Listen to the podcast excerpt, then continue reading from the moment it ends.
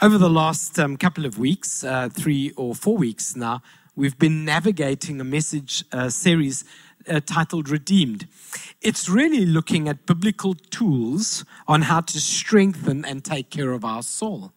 And tonight I, I want to uh, and, and navigate the third of those tools. Uh, and next week it's revived, so it falls in perfectly. But I want to navigate uh, the third one. Have you ever met twins? And not really known which of the twins you're talking to.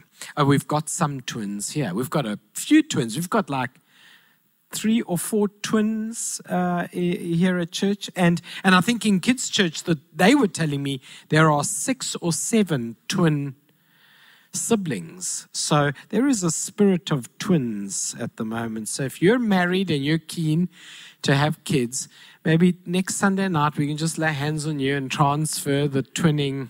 No? Not receiving that, right? Um, but sometimes you talk to one person, talk to the other, and you've got to just get your. Once you get to know people, of course, it's very obvious, very different people. As you get to know them, their personality shines through their appearance. But one of the challenges we face, and I'm often amazed, even in my own life, and in talking to people who go through the same thing, that we think we've moved on from one circumstance only to land up in a twin exactly the same situation. We think we've walked away from an abusive relationship only to find its twin, another abusive relationship. We think we've stepped away from something that was harmful to our hearts and then find ourselves right back there again. So the question is why do we keep choosing things that we should walk away from? And there is something biblical about that that I think we need to explore because unfortunately, unless the Holy Spirit moves into our hearts and reshapes the way we see the world, we're likely to repeat the same choices. I've told the story before, but you uh, uh, possibly was in a morning service some time ago. You might not have been around then. Some years ago, I had uh, done some construction work at my home, and um, I tripped and fell and took off a decent amount of skin from the knee. I had the rest of the day to get going, and it was okay. Uh, it, wasn't too painful. By the evening, it was a little bit more painful, and I kind of navigated around it a bit. And three or four days later, it was sore. So I uh, took a photo, messaged it to a paramedic, and said, What do I do? And they sent back another photo. They said, You have to get a new pot scourer, some salt and distilled water. You put the pure water, you add a bit of salt. You put that scourer in there, and you go onto that knee, and you just scrape that skin off until you get to uh, it's got to just maybe bleed just a little. You just got to scrape it off. How many of you are enjoying this? You know, like you came here for a lovely evening and you just got to scrape it off. And when you're done with it, just a little bit of salt water. And I said, You're going to cry a little. And you know, that really was a lie because little, you could have just ended with, you're going to cry. But I had waited a few weeks, and by now, if I have to be honest, it was a bit pussy. And when I was wearing. when I was wearing jeans, I'd take the jeans off at night and sort of the wound would be stuck to the jeans. And I feel like showing you right now. And and the wound had been quite extensive. And I mean, it was such a pathetic little childish little thing. But I didn't kind of handle it uh, immediately. Now I had to handle it another way. And do you know, I can't help wondering if that sometimes isn't a picture of the way we handle some of our history. That instead of just dealing with it. We let it fester. We take too long with it. We keep letting it stick to things in our lives. That wound sticks to our relationships. It sticks to our finances. It sticks to our soul. It sticks to our attitude. It even sticks to our worship. And I can't help wondering whether the salt of the truth of the gospel and the purity of the water of the washing of the word isn't needed. And I can't help wondering whether sometimes it's better to take the immediate pain of removing than to try to manage the ongoing pain of keeping. And you know, tonight I want to talk to you about how important it is to know to let the Father swiftly remove some things because they'll improve you immediately. Anyone who's had a little splinter somewhere will know what I'm talking about. The quicker you can get a splinter of wood out of your system, the better. And sometimes we just need the Holy Spirit's empowering and healing to pop something out of our soul that is causing discomfort or dis-ease or disconnection. And that's exactly the nature of our conversation tonight. How do we let God remove something in us that seems to be stuck there, or to remove us from a situation we just can't seem to get away from? Tonight, I want to encourage you to recognize that one of the most powerful things you can do for your soul is to learn when to cut things out. You know how often we block sooner than we cut. We can remove things on social media, but do you know how to remove them from your heart? And there's something really powerful about recognizing that. So, our scripture has been Galatians chapter 3 all along, and it says this. I'll just take verse 14. It says, He, he became a curse and at the same time dissolved the curse. And now, because of that, the air is cleared and we can see uh, that Abraham's blessing is present and available for non Jews too. We are all able uh, to receive God's life, His Spirit in and with us by believing, just as in, in the same way Abraham received it. And sometimes it's not possible for us to receive something until we've released something.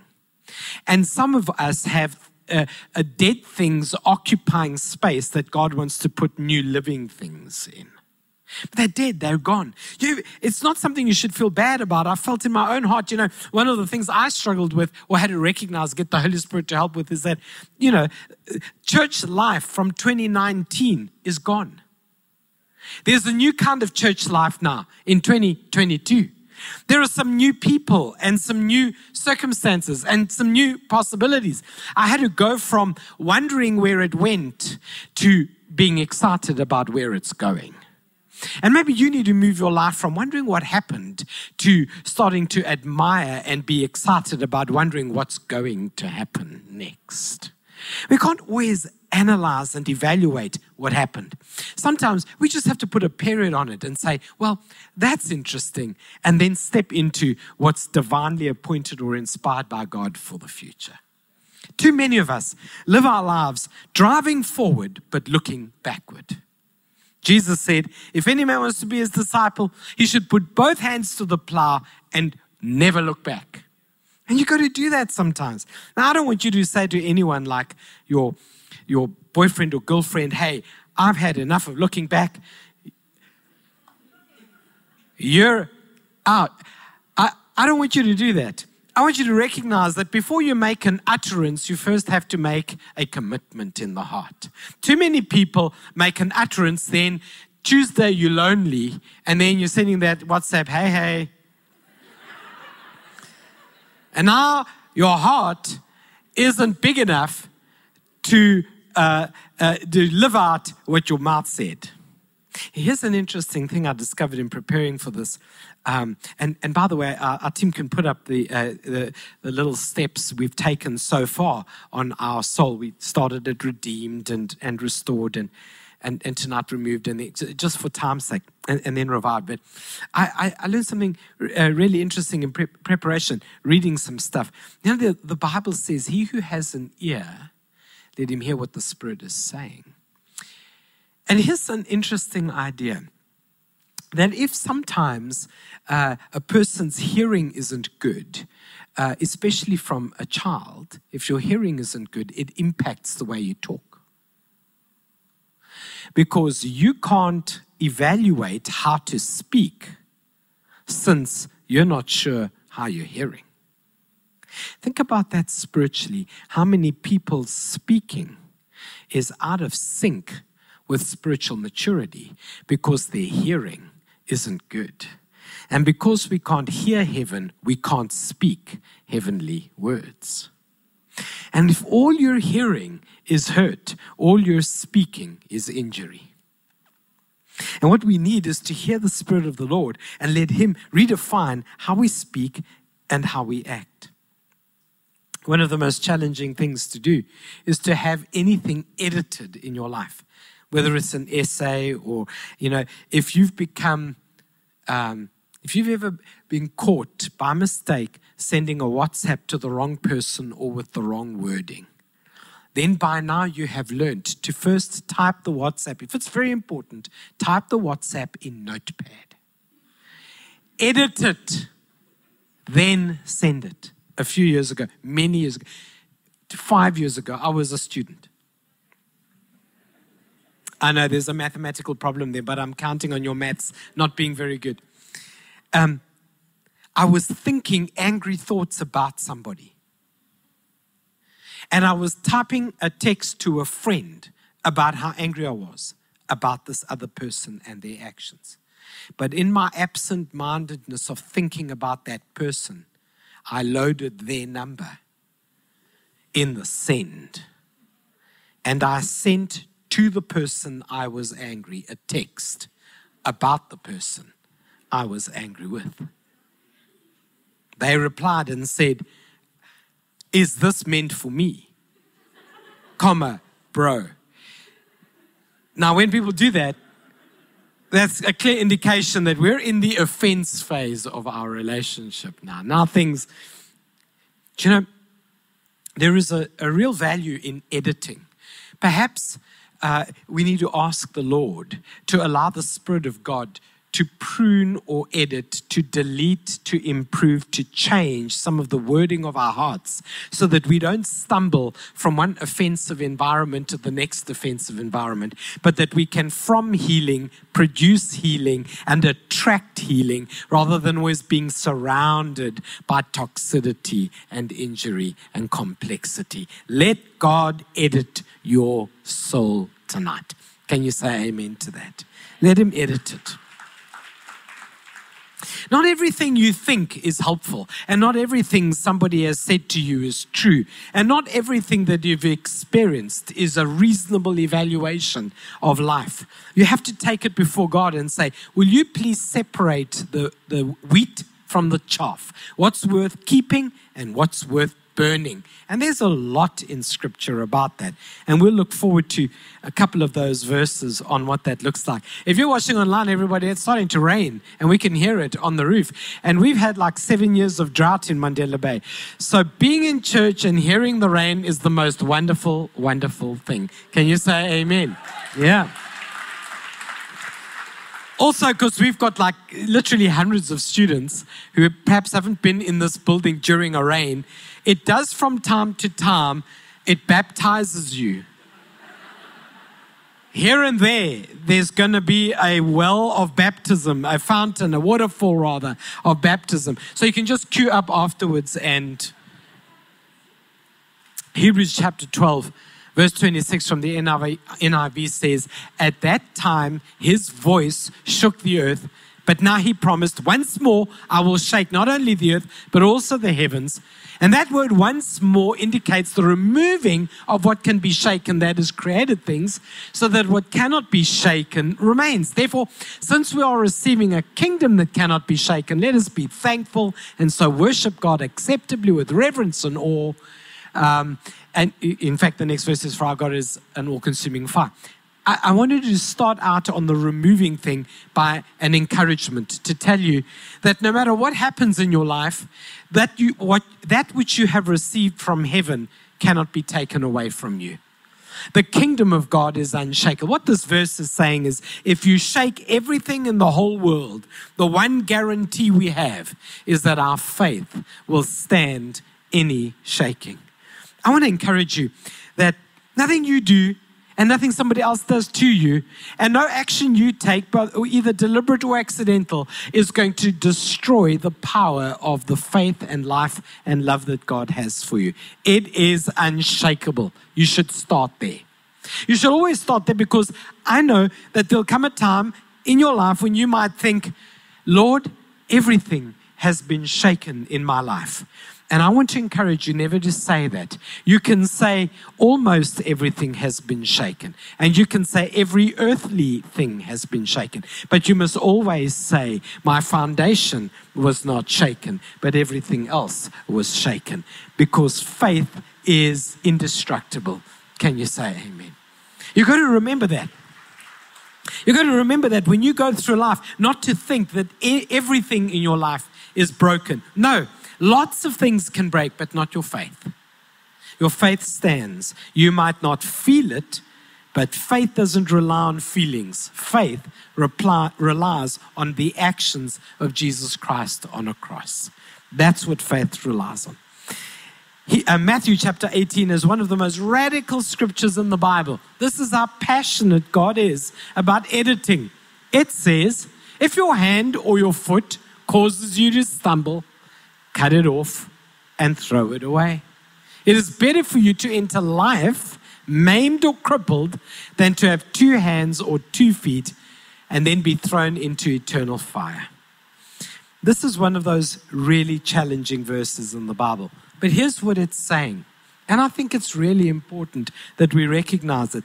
It's better not to have something that's bad for you than to have it and keep trying to fix it.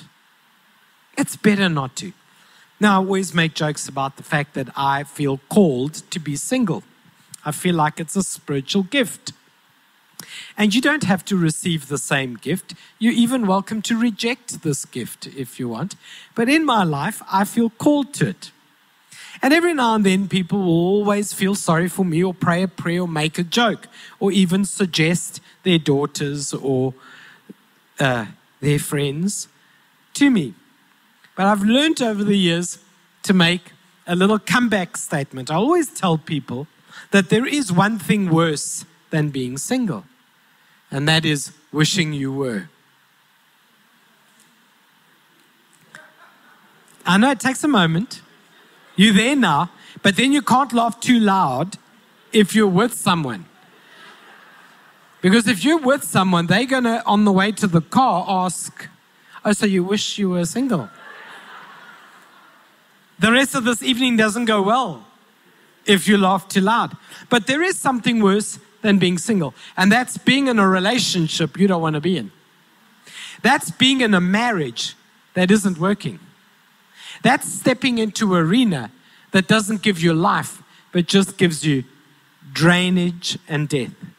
This verse is saying, wouldn't it be better if you stayed single than became in, got into a relationship and became broken? That's what it's saying. It's saying rather cut some things out and wait for the appointed time than to try and force things too soon. I really want to encourage you to be aware that God doesn't have to and probably never will work on your timeline. He works on His own, and it's much better that way edit some things. The greatest thing you and I need to edit is our own false expectations by surrendering our will to God's will. The greatest editing statement in Scripture is, Not my will, but your will be done, Lord. Right there, it's like a knife that cuts through and edits everything in our hearts. I want to encourage you about a couple of ways the Bible teaches us that the Holy Spirit edits our hearts, the removal of things that are in the way. The first is to help us improve our spirituality. Do you know every now and then things get into our lives that are not spiritual and they are sometimes even destructive to our spiritual lives? Second Corinthians chapter 3 has an example about that. It says this Whenever, though, uh, they turned to face God as Moses did, God removed the veil that, uh, that they had, a veil so that they could now see face to face. They suddenly recognized that God is a living, personal presence, not a piece of chiseled stone. And when God is personally present, a living spirit, that old Constricting legislation is uh, recognized as obsolete. We're free of it all, all of us. Nothing between us and God. Uh, our face is shining with the brightness of His face. And so we are transfigured much like the Messiah. Our lives gradually become brighter and more beautiful as God enters our lives and we become like Him. You know, uh, this verse, uh, wonderful. It, it says, we all have a veil, some kind of a filter. You know the Instagram filters you use? You know, you got your favorites, eh? Any VSCO users of that app, you got your favorites, filters. Uh, I was watching some selfies. I even bombed, photobombed some of the selfies uh, tonight. So if you, if, if, I did and you posted, please tag me. Uh, uh I, that would be wonderful. Uh, and we, we've all got, so we, we've all got a certain, maybe an angle, because we look our best from that angle. We've got a better side. Is that true? We've got a better side. We've got a favorite filter. There's that one filter that removes the wrinkles even of the paving. Like, even, even the paving's got no lines.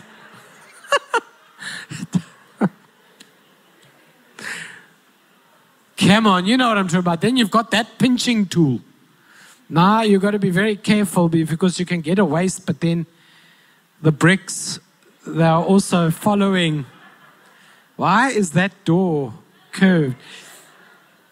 You must also remember to edit the mirror if you're going to edit your, the both must. No, we have these filters, right? What this verse is saying, it was first an idea in the Bible, is that we see the world through the filter of the law of the filter of our sins, the filter of our experiences. And because of that, the light of life can't come through as brightly as it should. And the brightness of what God has done in our hearts can't shine through into our world because we've got some kind of a, a net, a, a filter, a veil, and everything goes through it. So let's make it practical. You're angry. Now everything comes through the filter of anger. When somebody tries to love you, anger stops it. When you try to be kind, anger filters it. You're hurt. So you play the role of a victim. And every time God gives you an opportunity, you say, Well, it's probably going to end badly anyway. And so the opportunity comes, but the filter steals the opportunity and keeps it away. God, on the other hand, is trying to speak to you light and life, beauty getting better and better. You can't receive it because some filter is in the way. Those filters could be a number of things insecurity and inferiority, words of criticism and judgment that you still hear ringing in your ears. These are filters judgments on your life because you committed some kind of a sin or stepped in some kind of an incorrect way and you don't know how to let it go. Uh, inc- an, an incorrect action or an incorrect decision committed by you or done to you and you don't know how to break it.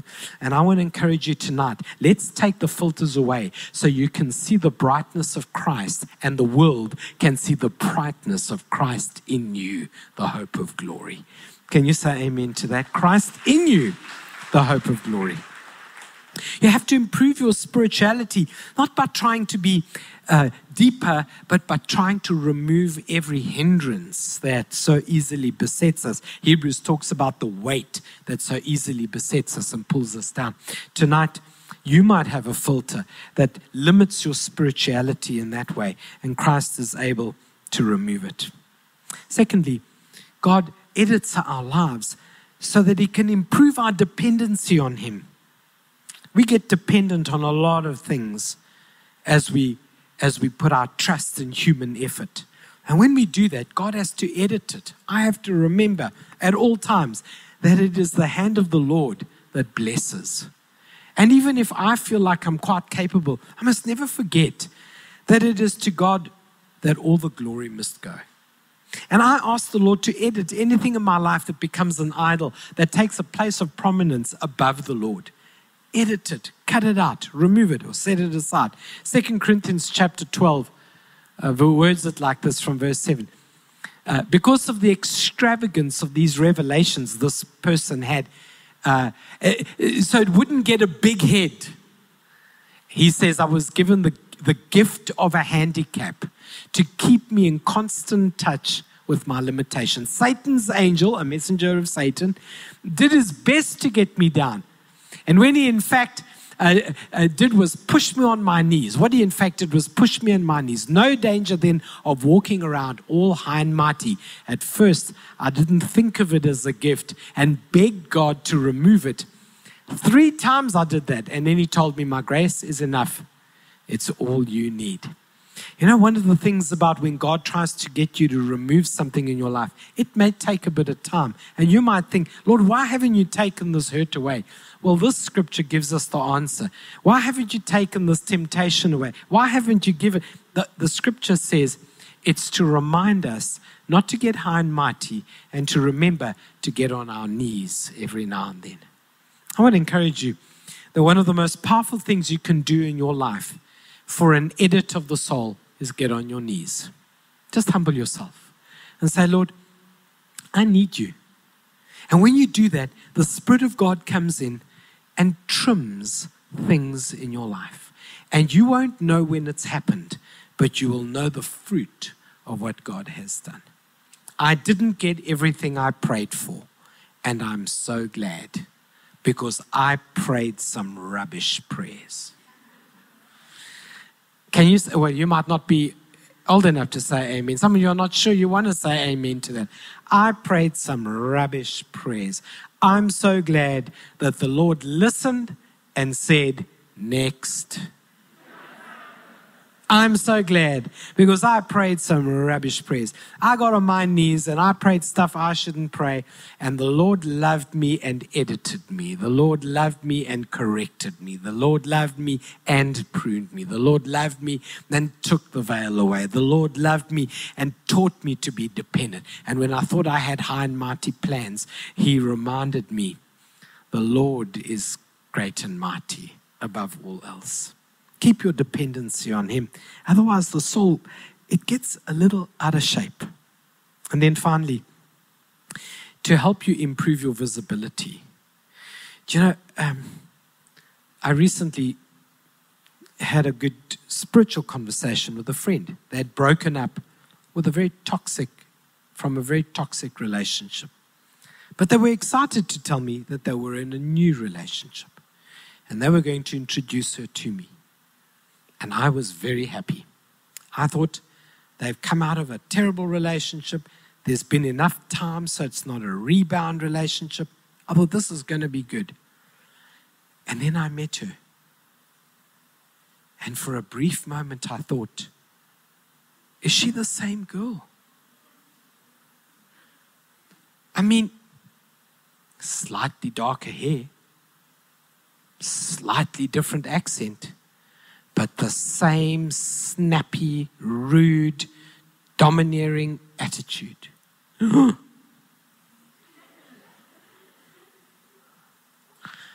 thought, what, I thought, what am I going to say? He just found another copy.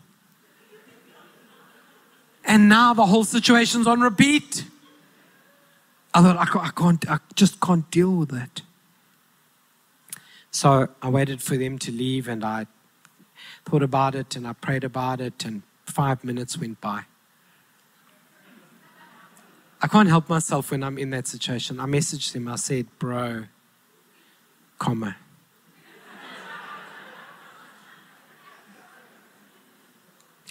And I'm not even joking. They replied, I know, I know, I know. But and then they made that statement that sends every preacher into the prayer room. The heart wants what the heart wants.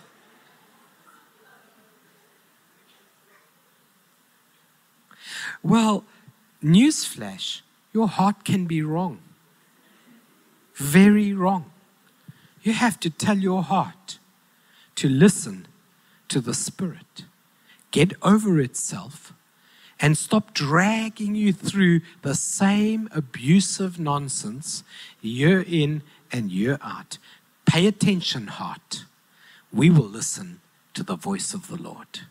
That's what we're going to do. Do you know how many things the Lord sent me through that my heart didn't want, but it proved to be exactly what my soul needed? Do you know we teach our hearts and we should let the Lord teach us? Luke chapter 6, uh, they broke up, by the way. I'm so happy. I'm very good at that. If any of you would like tech support after the service, I'm joking. No, if your relationship is good, I'm gonna bless you. We're gonna marry you. We get we we gave out twins to married couples earlier, so it's not all bad. But if it's bad, it's bad. And sometimes I just want to give people advice, but like Steve Harvey style. You know, just. Luke chapter 6, verse 42 says, How can you say to your brother, Brother, let me take the speck out of your eye when you yourself fail to see the plank in your own eye? Hypocrites. First take the plank out of your eye, then you will see clearly to remove the speck out of your brother's eye. You know, we just can't see it unless the Spirit reveals it. We can't see it. The disciples couldn't see that the Samaritans were a great harvest. And the thief on the cross next to Jesus couldn't see that he was the Messiah. And the lepers who got healed couldn't see that their miracle was from God. And you know, there's nothing as disappointing as men who have eyes but can't see. And I want to encourage you to let the Lord open your eyes. In fact, God's so committed to that that in the book of Ephesians, there's a whole prayer about it. I pray that the God from whom uh, heaven and earth is named will open the eyes of your understanding that you might know what is the hope of his calling, the depth and the width and the length and the height and the love of God which is in Christ Jesus. Paul actually writes a prayer in Ephesians and says, My prayer is your eyes will open. Your veil or filter will be taken away and you'll see things properly and your heart will be edited. And then this beautiful, boundless life will come forth. I would love for a moment to pray for you and ask the Lord to teach you to see the beauty in things and to teach you to let go of broken things and to ask the Lord to put a bit of salt and pure water. And you know, to be honest, if He's got to scrape something off, please just say yes. You'll feel better in the morning. And more importantly, you won't carry around in you an injury. Because the one part I didn't tell you about my sore knee is I started walking different to accommodate it. Camera, can you just stick with me for a minute? Because you know, the jeans were sticking to it. So I thought, well, you don't want to.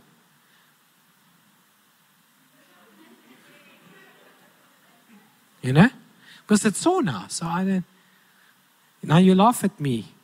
But I've seen some of you walking into your next relationship coming. Now you got to find someone who's got to nurse you. Oh, walking into your next relationship, walking into church. Oh, broken. Fix this. Walk upright. Run and not grow weary. Walk and never faint. Rise up on wings as eagles. Renew your strength. That's our God. That's our God. Would you please stand with me as we pray?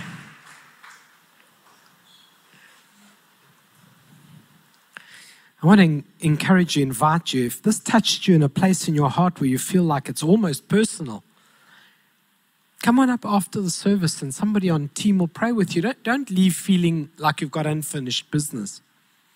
But let's pray that the Holy Spirit will edit our hearts and remove things that are limiting our ability to shine.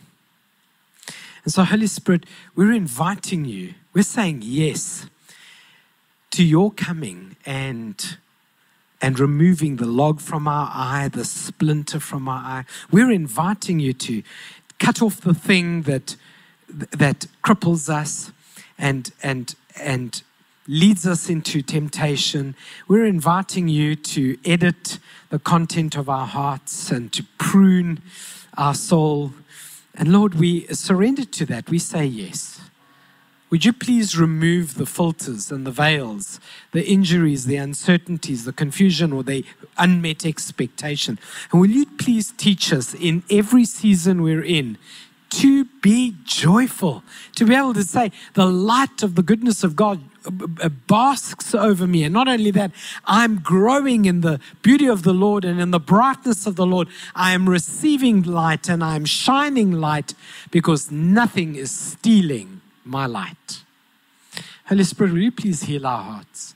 Will you please fuel us so that we're full of faith? And will you please remind us that if everything else gets shaken, the kingdom of God, faith cannot be shaken and stands the test of time. In Jesus' name we pray.